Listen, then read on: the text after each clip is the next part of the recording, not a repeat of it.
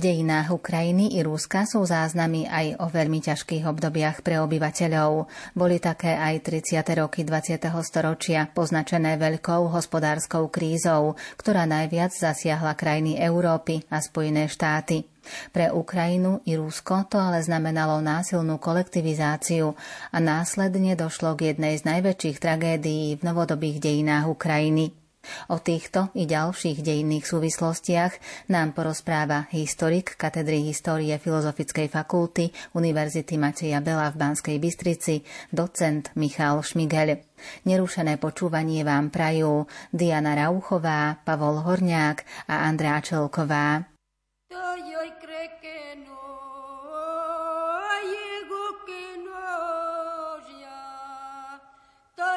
Troku ye da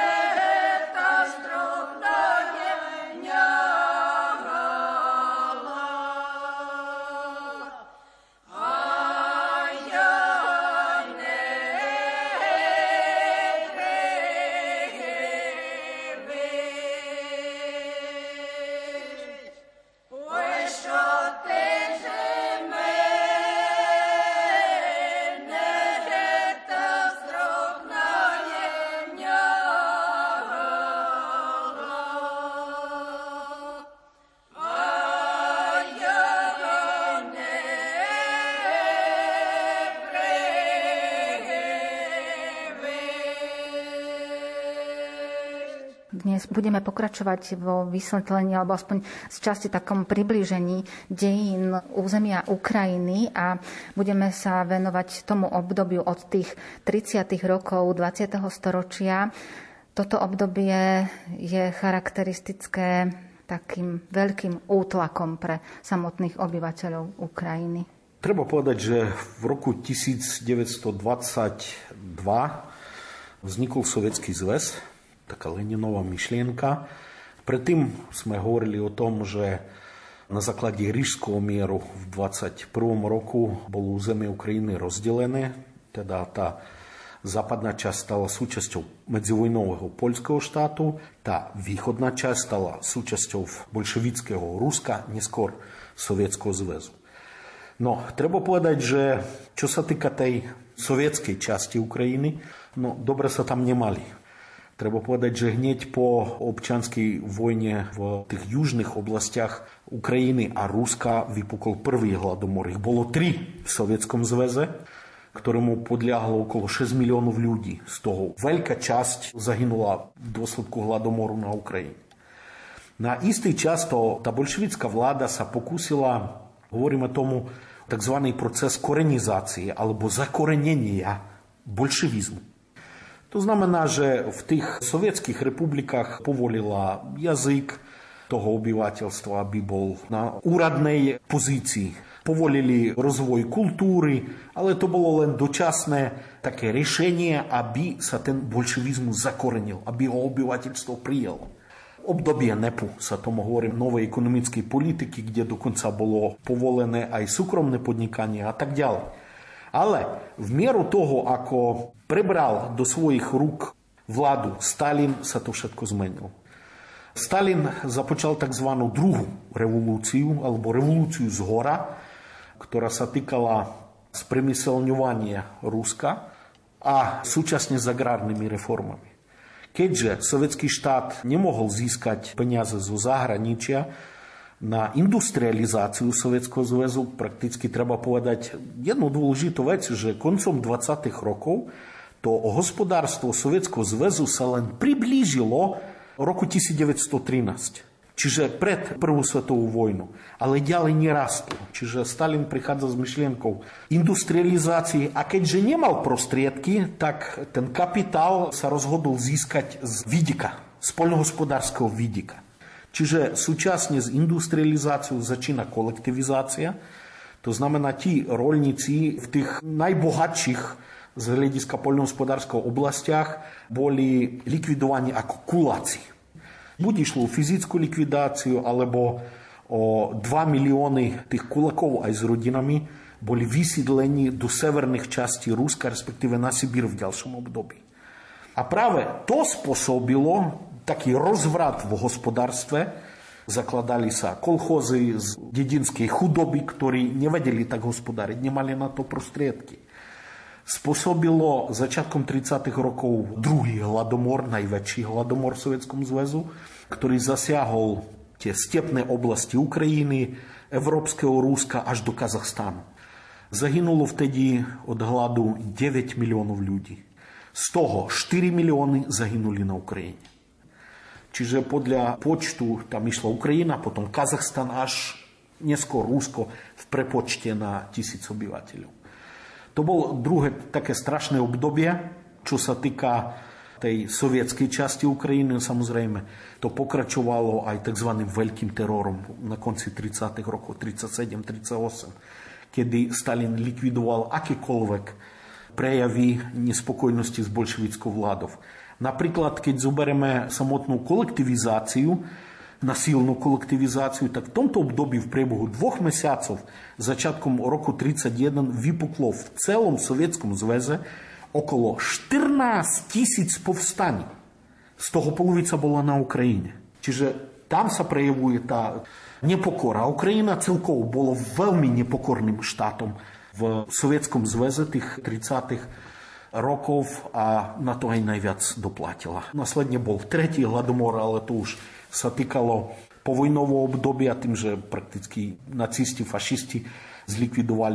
ako takú, zrujnovali ju, tak bol na v 40 647 roku bol ďalší tretí hladomor v sovietskej časti. Čo sa týka poľskej časti, teda tej západnej Ukrajiny, ktorá sa nachádzala v medziach medzivojnového Poľska, tam zase problém náboženský, kresťanstvo versus pravoslavie a najmä masívna polonizácia tohto obyvateľstva. Mm-hmm.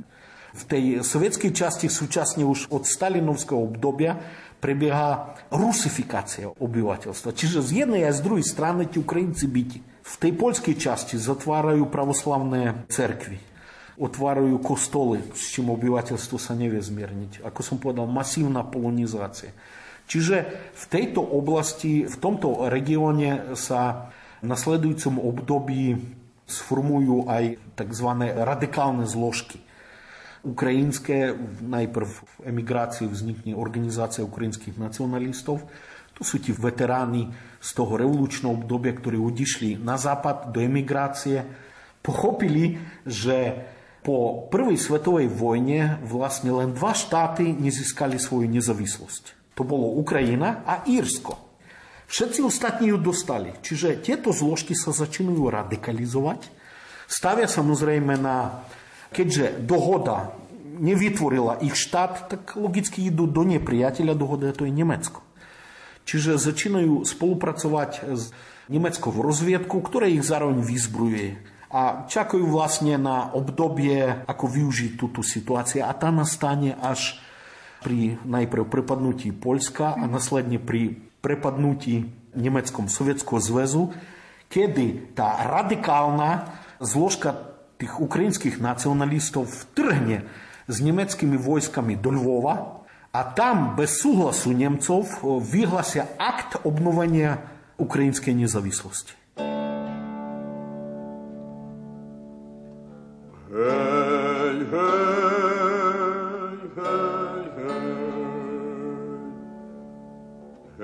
Гей поля самарські почорніли, ясними пожарами погоріли, тільки не згоріло, коли річки Самарки та коли криниці султанки, три терночки дрібненьких,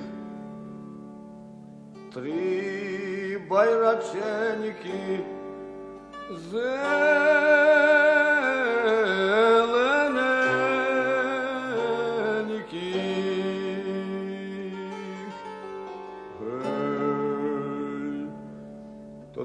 вони не згоріли, що там ти братики рідненьких, як голубоньків селеньких, постріляні та порубані, на рани їх широкі спочивали. То тим вони спочивали, що рани їх постріляні та порубані, дуже їх і знемогали.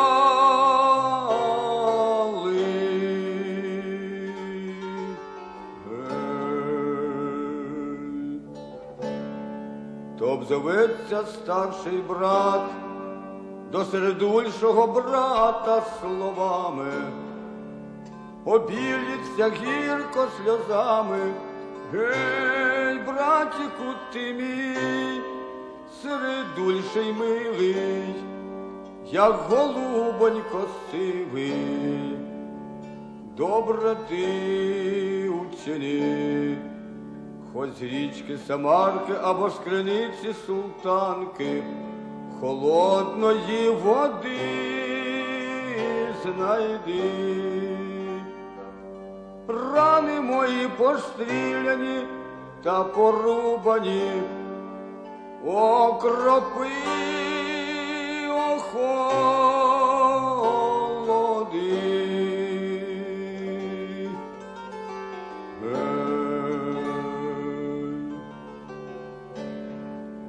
То середульший брат те є добре зачуває, та до старшого брата словами промовляє, Гей, братіку ти мій, старший милий, як голубонько сивий, чи ти ж мені віроньки не маєш, чи ти мене на сміх підіймаєш, чи не одна на шабля турецька я рубала, чи не одна нас пуля яничарська я стріляла, що я маю на собі дев'ять ран рубаних широких, а чотири стріляних глибоких, ой не можу я встати тобі холодної води дістати.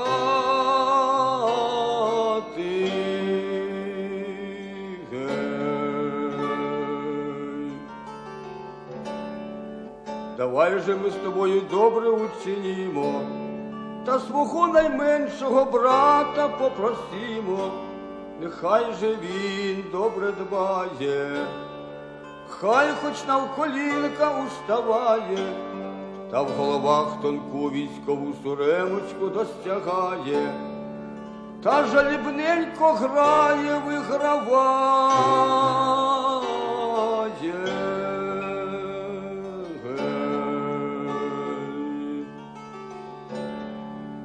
Може, будуть подорожні козаки проїжджати, будуть наші ігри козацькі, молодецькі зачувати будуть до нас прибувати, тіло наше козацьке, молодецьке в чистім полі ховати, звірові та птиці на потал не давати.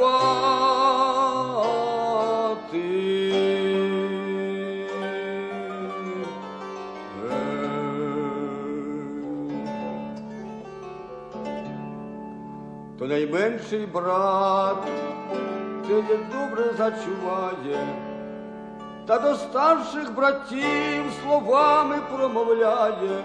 Гей, ви, братики, ви мої, старші милі, як голубоньки сиві.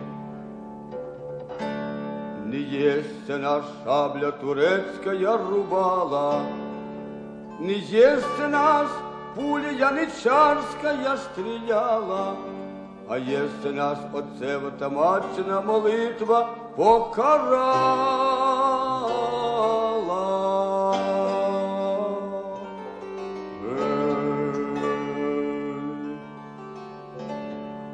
Ой, коли ми з дому в охоче військо виїжджали, то ми з отцем та з маткою прощення не брали старшу свою сестру найгіршими словами угорчали. О, за це ми, браття, найбільші гріхи мали.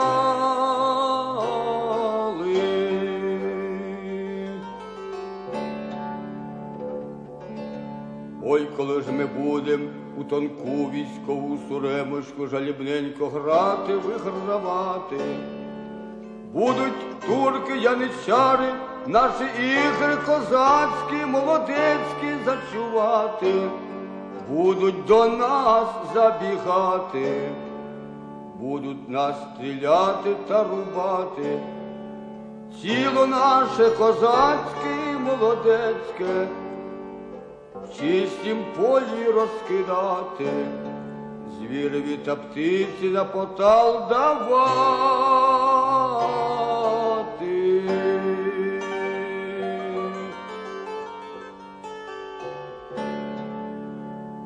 Стала чорна хмара наступати, став дрібен дощик накрапати, стали три братики рідненьких, як голубоньків севеньких, в чистім полі побірати.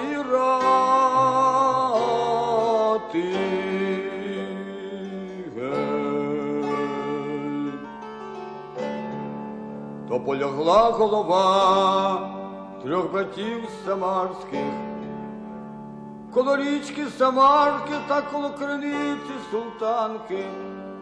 Слава їх не вмре, не загине, от нині і до віку, слухаючим головам на здоров'я на много я літа.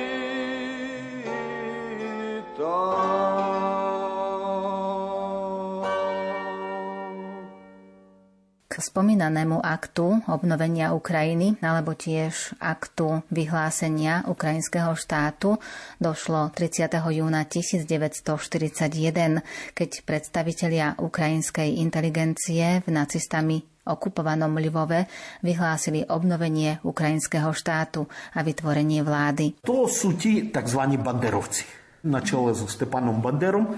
Nasledne samozrejme Nemecko tento akt neuzná.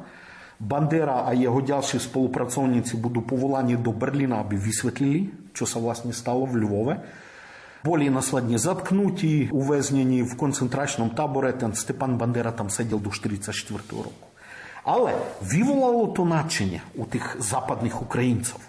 Вони, тотіж, треба подати, що Совєтський звез анектував так зване четверте ділення Польська в 1939-му. Німці з jednej strany Sowiecki Związek, z drugiej strony zaotoczył na niemiecko, byli pripojena ta zapadna Ukraina, ta zapadna Białoruska, nie skoro Советский Звез анектував незавісле Побалтські республіки, а так далі. Чиже вони в меді роком 39 аж 41 зажили уж ту сталінську тиранію. А прето вечина українців саповзбудила, кеть бандеровці виголосили в Львове незавіслий штат, вони вітали німців не len Українці вітали німців, то і знамовець, а й Білорусі, а й Побалтські штати, а так далі. Лебо то, що вони зажили за тих два роки по тим Сталіним, вони вже мислили, що ніч горше бід не може.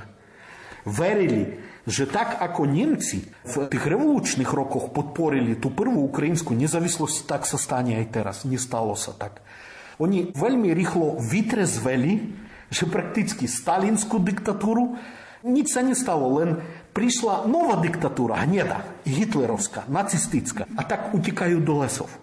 Utekajú do lesov a zakladajú povstalecké oddiely, známe neskôr budú ako ukrajinská povstalecká armáda. To sú ti banderovci. A oni prakticky v tých lesoch západnej Európy sa dostávajú do konfliktu s poľskými ilegálnymi skupinami, čo napokon vyústi do volinskej tragédie, kedy ukrajinské jednotky zautočia na Poliakov a uskutočnia etnickú čistku. Týmto sa to hnutie nie že spreneverilo, ale začernilo si svoje meno. Tých Poliakov tam zahynulo od 50 do 70 tisíc a na druhej strane okolo 20-30 tisíc Ukrajincov. Ale začali to nacionalisti ukrajinskí.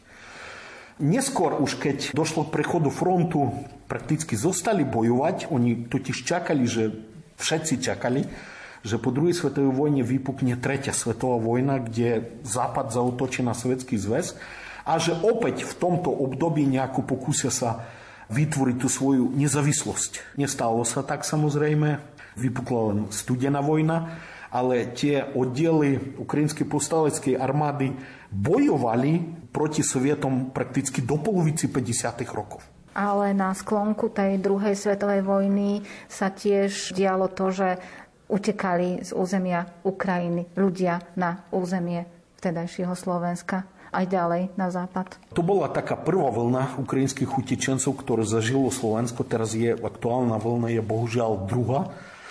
O čo išlo? Práve ti Ukrajinci, ktorí nechceli žiť už v Sovietskom zväze, využili ten moment, kedy ustupovala nemecká armáda a prichádzala Červená armáda. Nie je to len problém Ukrajincov. Prakticky utekali ľudia zo všetkých sovietských západných republik. To znamená z Ukrajiny, z Bieloruska, z Moldavska, z pobalských štátov виужили ту ситуацію. Лабо заїсті, коли би прийшла Червона армада, границі запечатили, уж би не дав. Чи живлялося втеді до Європи около мільйона, мислим, утіченців. З того мінімальна половиця була українців, а Час з них около 20 тисяч особ по догоді з німецькими тиловими органами, бо при німців то був великий проблем. Треба було вести бої з Червоного армадов, a súčasne там tam behali utečenci, milión ľudí. Čiže preto táto utečenecká vlna bola riešená nemeckými tylovými orgánmi, ktorí посилали українців прямо до Риши, з них відходила на Словенска, ині до Мадярська, до Ракуска и так далі. По догоді німецьких тилових органів з тедайшов словенсько-владов було розгоднуте, що Братислава дасть углас на prijatie na svoje teritorium, plánovalo sa pôvodne 50 tisíc ukrajinských utečencov. A ti začali ich prebrať na prelome júla-augusta 1944. Prevzali ich len 20 tisíc, lebo vypuklo Slovenské národné povstanie, čiže potom už záujem utečencov o Slovensko nebol. Boli rozmiestňovaní hlavne na strednom Slovensku a západnom, lebo východné Slovensko už tedy bolo vyhlásené za область фронтового операчного пасма. Часть, найме, веля українських духовних утікало. Ті були розміснювані в Прешове, в Попраді, в Татрах, в готелах. Але вичина з них, наприклад, на Средному Словенську, де зараз маємо воїнське військове стрідісько Лещ, був табор при Утіченців на Оремовому лазе. Там було в'яця котрі 3,5 тисяч до 4 тисяч rozmiestnených ukrajinských utečencov. Ostatní boli umiestňovaní v južných okresoch stredného Slovenska a vo veľkej miere na západnom Slovensku. Takisto dostali povolenie na pobyt boli nasadzovaní do pracovného procesu štátu, ale tak ako prichádzal front, väčšina z týchto utečencov už v čase povstania prakticky utekali, respektíve nemecké orgány ich presúvali ďalej, najmä do Rakúska. Čiže z tej masy tu stalo len veľmi málo tých utečencov. Čiže keď prišiel východný front Červená armáda, tak oni väčšinu poutekali ďalej na západ.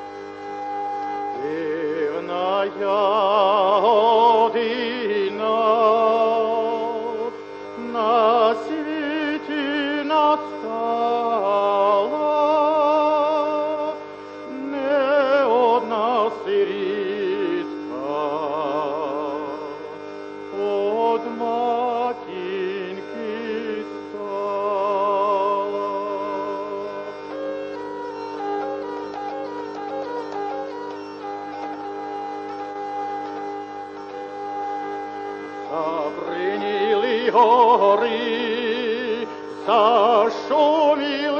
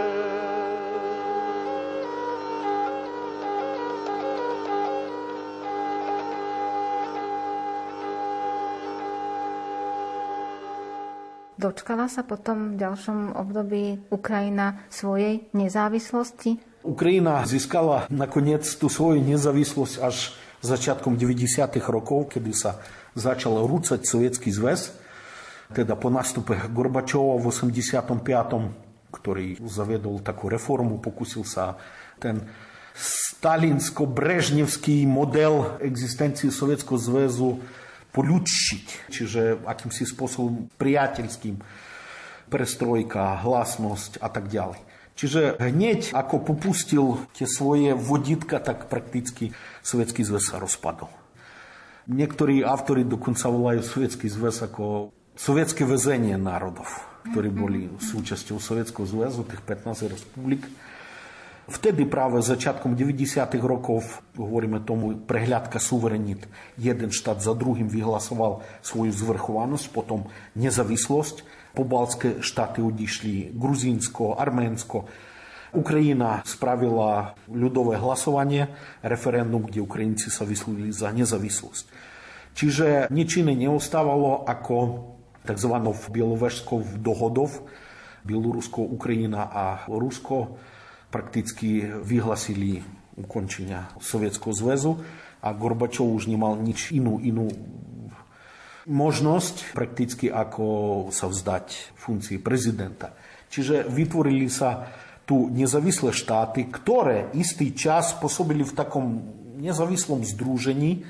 To je pochopiteľné, keďže tu boli akési ekonomické, sociálne a ďalšie väzby. Ich pretrhnutie znamenalo dosť bolestivú situáciu. Týmto aj my sme prešli v 90. rokoch. To znamená, do konca tých 90. rokov to bol obrovský ekonomický úpadok v celom Sovietskom zväze, vrátanie Ukrajiny samozrejme. A až na prelome storočí tie krajiny, vrátanie opäť Ukrajiny sa začínajú trošku stabilizovať.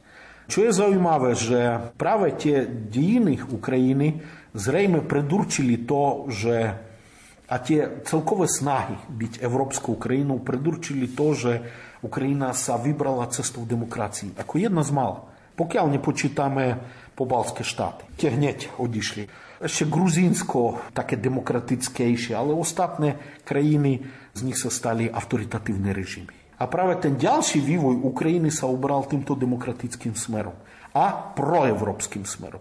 Власне, о том була а та помаранчева революція – O tom bol Majdan, respektíve Euromajdan na prelomu rokov 2013-14. Ukrajinci to ešte volajú ten Euromajdan ako revolúcia hodnot.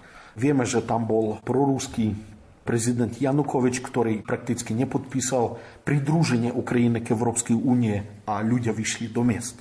Do miest išli do Kýva na Majdan, vieme o týchto udalostiach, nemusím to podrobnejšie rozprávať kedy prijavili, že nie, oni nechcú patriť do bývalého postsovietského priestoru a volia tú proevropskú cestu. Okrem toho Ukrajinci mali možnosť cestovať v tom poslednom období. Čiže videli, ako žije Európa, videli, ako žijú oni a videli, ako žije ten postsovietský priestor. A jednoznačne si vybrali cestu európsku a demokratickú. A hovorím, ako jediná krajina, nepočítajúc po Balte, ktorá udržuje ten demokratický raz, kde sa menia prezidenti, v istých funkčných obdobiach, kde je možné vysloviť nahlas svoju mienku, médiá sú slobodné a tak ďalej, čo sa nedá povedať o ostatných krajinách toho bývalého postsovietského priestoru.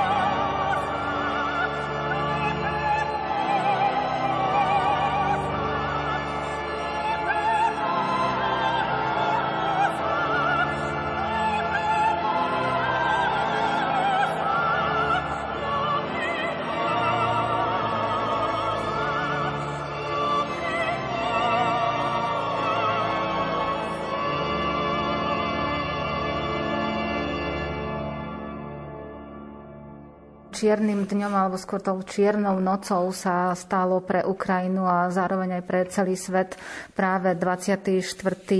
február tohto roka, 24. február 2022, keď došlo k invázii Ruska na Ukrajinu.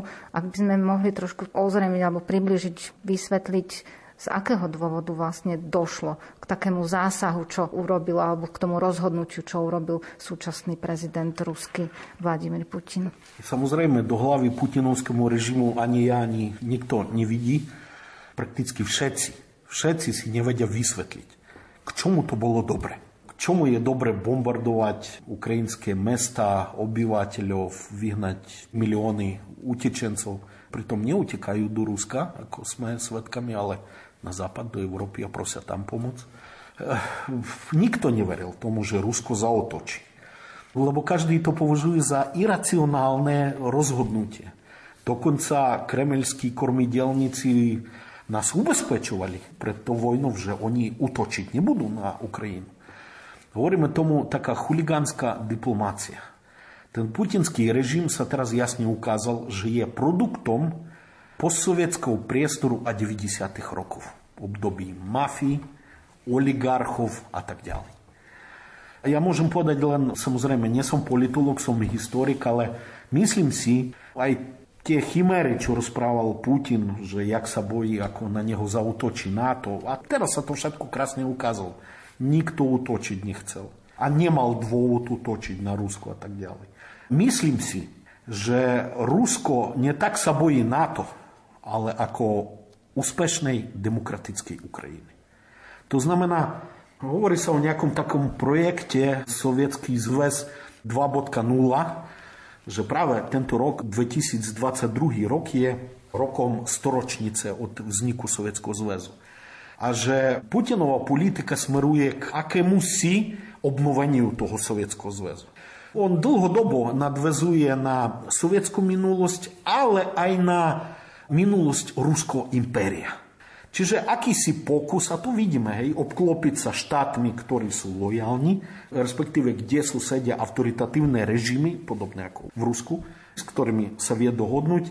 A v prípade krajín, ktoré sa snažia o nejakú proeurópsku, prodemokratickú cestu, vyvolanie v nich konfliktov, respektíve ovládnutie ich politiky. Videli sme, ako to bolo s Gruzínskom s Ukrajinou práve využili ten moment počas Euromajdanu, zautočili, vytvorili babkové štáty, zobrali Ukrajincom Krím. Snaha teda, aby Ukrajina, kde je zamrznutý taký hybridný konflikt, nevstúpila do NATO. Ale vlastne čo robí Putin teraz? Keby tak, ako prezentoval, keby teraz ovládol Ukrajiny, tak vlastne nie NATO. Rusko sa priblížilo k hranicám NATO. Diplomácia, klamstvo v poslednej dobe. Že nenapadnú, že idú denacionalizovať. Koho idú denacionalizovať? Ukrajinskú vládu? Že by tam neboli nacionalisti? A akí sú tam nacionalisti? Prezident Zelenský sa hrdo hlási k židovskej národnosti. Je z východnej Ukrajiny a Он аж keď stal sa prezidentom, sa naučil ukrajinský jazyk, lebo patrí sa to proste. Nazval ich narkomanami, že ide rozohnať tú banderovskú a narkomanskú vládu. K čому to je? To je, hovorím, taká, taká nepekná хулиганская политика. Бандеровці вжди, от ми у них практично говорили, ними вжди страшили. Але то було минулость, часть Українців, яка было можна радыкальных назораў баювалі астатні богужал терпелі або осталі в опортуністичні пологи. Чи же тих розгоднуттях путіновського режиму є приліш веля? Ірраціоналіти ароганція ведь видимо що садеє там уж і мало України викрикую вже vykrikujú, že naše vojska sa zastavia na Lamanš a tak ďalej. Myslím si, že hovorím, bol to taký nezdarený pokus ako si nastolenia bývalého Sovietského zväzu, ešte lepšie Ruského impéria. To vidím aj na historickej politike posledného obdobia. v Putinovskom Rusku, kde sa vyberá to najlepšie zo Sovietského zväzu, kde sa vyberá to najlepšie, to imperiálne z Ruského impéria a nehovorí sa o tom zlom, čiže o Stalinových zločinoch. Nehovorí sa o 200 tisíc krymských Tatárov, ktorých deportovali z Krymu počas vojny, z toho polovica neprežila, samotný transport do Kazachstánu a tak ďalej. Čiže veľmi zložitá situácia, zrejme Vladimír Putin, aby akýmsi spôsobom obhajil, alebo ja neviem, aké slovo k tomu použiť, existenciu jeho vlády, keďže napríklad v ekonomických otázkach moc nepokročil za 20 rokov svojej vlády. Čiže tam nie sú výsledky v ekonomickej oblasti. Rusko stagnuje dlhodobo.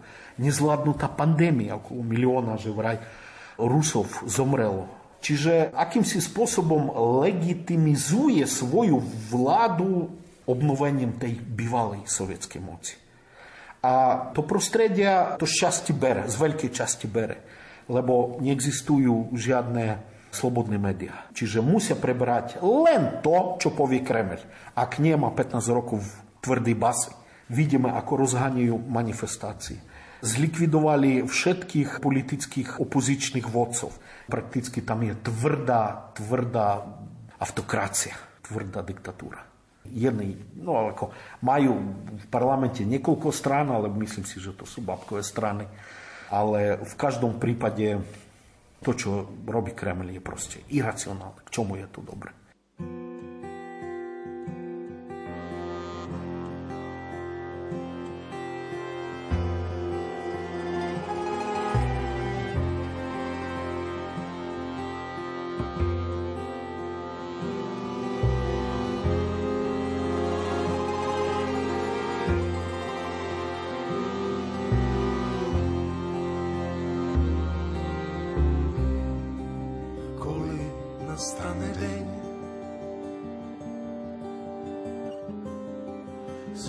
končiť ja vina.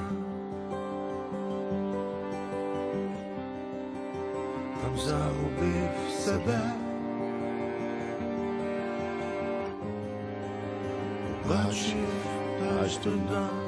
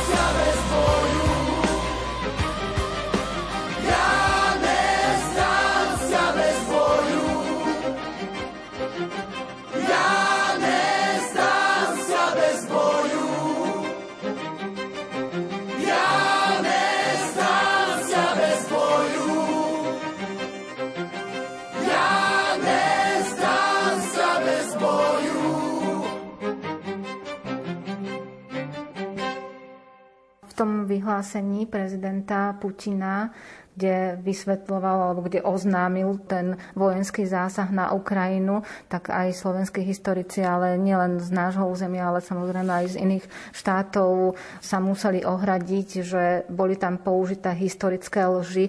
Na čo sa teda on odvolával? Napríklad, o, tam bolo toho viacej a nič nezodpovedá realite, že Ukrajinci ako národ napríklad neexistuje. Vyhlasil, že je to len ruský národ ale tam treba trošku, ako som hovoril, Slovenčina má len jeden názov, ruský. A u tých Bielorusov, Ukrajincov, Rusov existuje dva slova k tomu. Ruský a rosijský. Putin napríklad vyhlasil, že ukrajinský národ neexistuje, existuje ruský národ. Ale napríklad nemal nič proti bieloruskému národu. Ten zachoval. Ja neviem ešte, čo všetko povedal, že na Ukrajine vládnu banderovci, narkomani, že dochádza ku genocíde ruskojazyčného obyvateľstva. To je lži, veľké lži. Veď ja som demonstroval prezidentom, ktorého podporila veľká časť Ukrajincov. On bol rusko hovoriaci.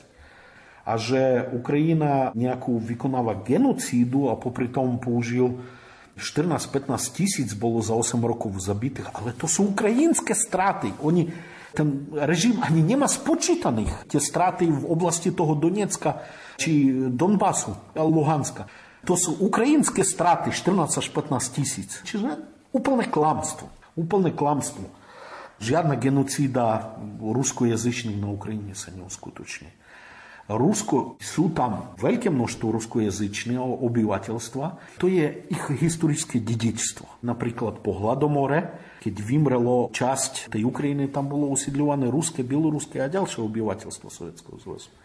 Na Ukrajine existuje obrovské množstvo zmiešaných rusko-ukrajinských rodín. To sú desiatky, stovky tisíc rodín, takých bilingválnych. A nikto s tým nemá problém. Kiev donedávna bol minimálne z polovici ruskojazyční. A neboli sme svetkami nejakých konfliktov medzi tými, ktorí hovoria rusky a ukrajinsky. Ukrajinci to berú. Skôr práve ten putinovský režim cez svoje také strany pro putinovské na Ukrajine snažili tento problém akýmsi spôsobom konfrontovať, ale nepodarilo sa im to. Hovorím, sám prezident, terajší prezident je rusko hovoriaci. A čo sa týka tých miest, Charkov, Mariupol, Kiev, sú to také nejaké strategické oblasti. Kiev samozrejme hlavné mesto, ale tie ďalšie, že je tam taký dá sa povedať, až teror toho civilného obyvateľstva. Mariupol a Charkov. Tých obyvateľov, kde v podstate ich viac menej, aspoň tak sa to prezentuje, ako keby ich uzatvorili humanitárne koridory, tam nechcú pustiť a stále to tam nejakým spôsobom obliehajú.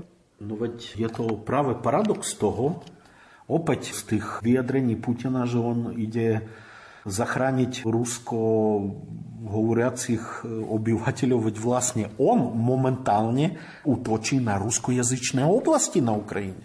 Харьков – то русскоязычное место, которое зруйновано. Чуже, видимо, где и правда Путина.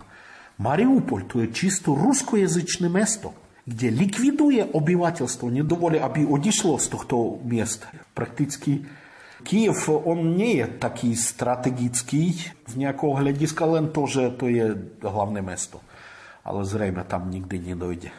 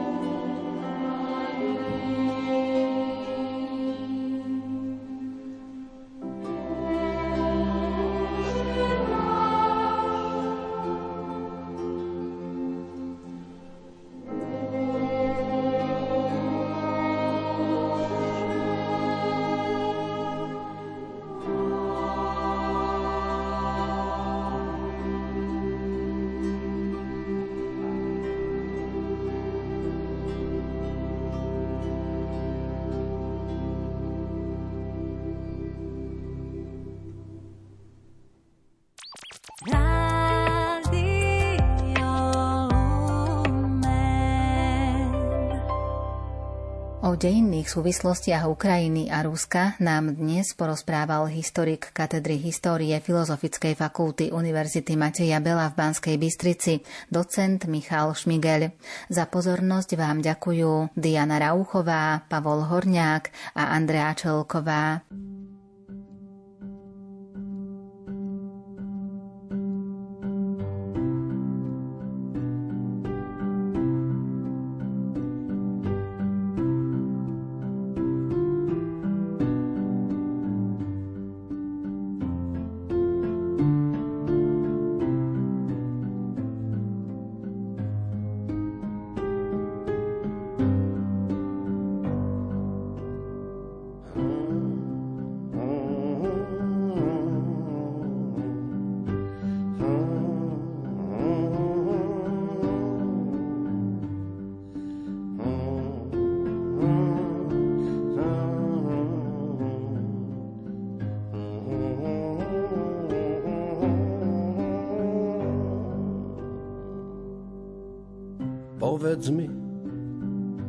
Sa nebránim samote ani biede. Čím bol môj život hľadaním, hľadaním odpovede.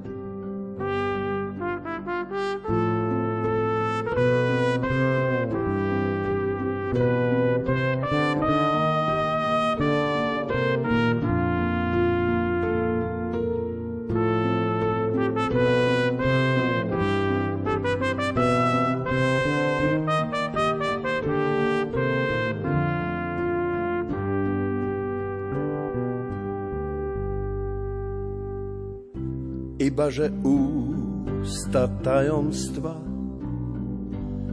nie sú až také zdielne.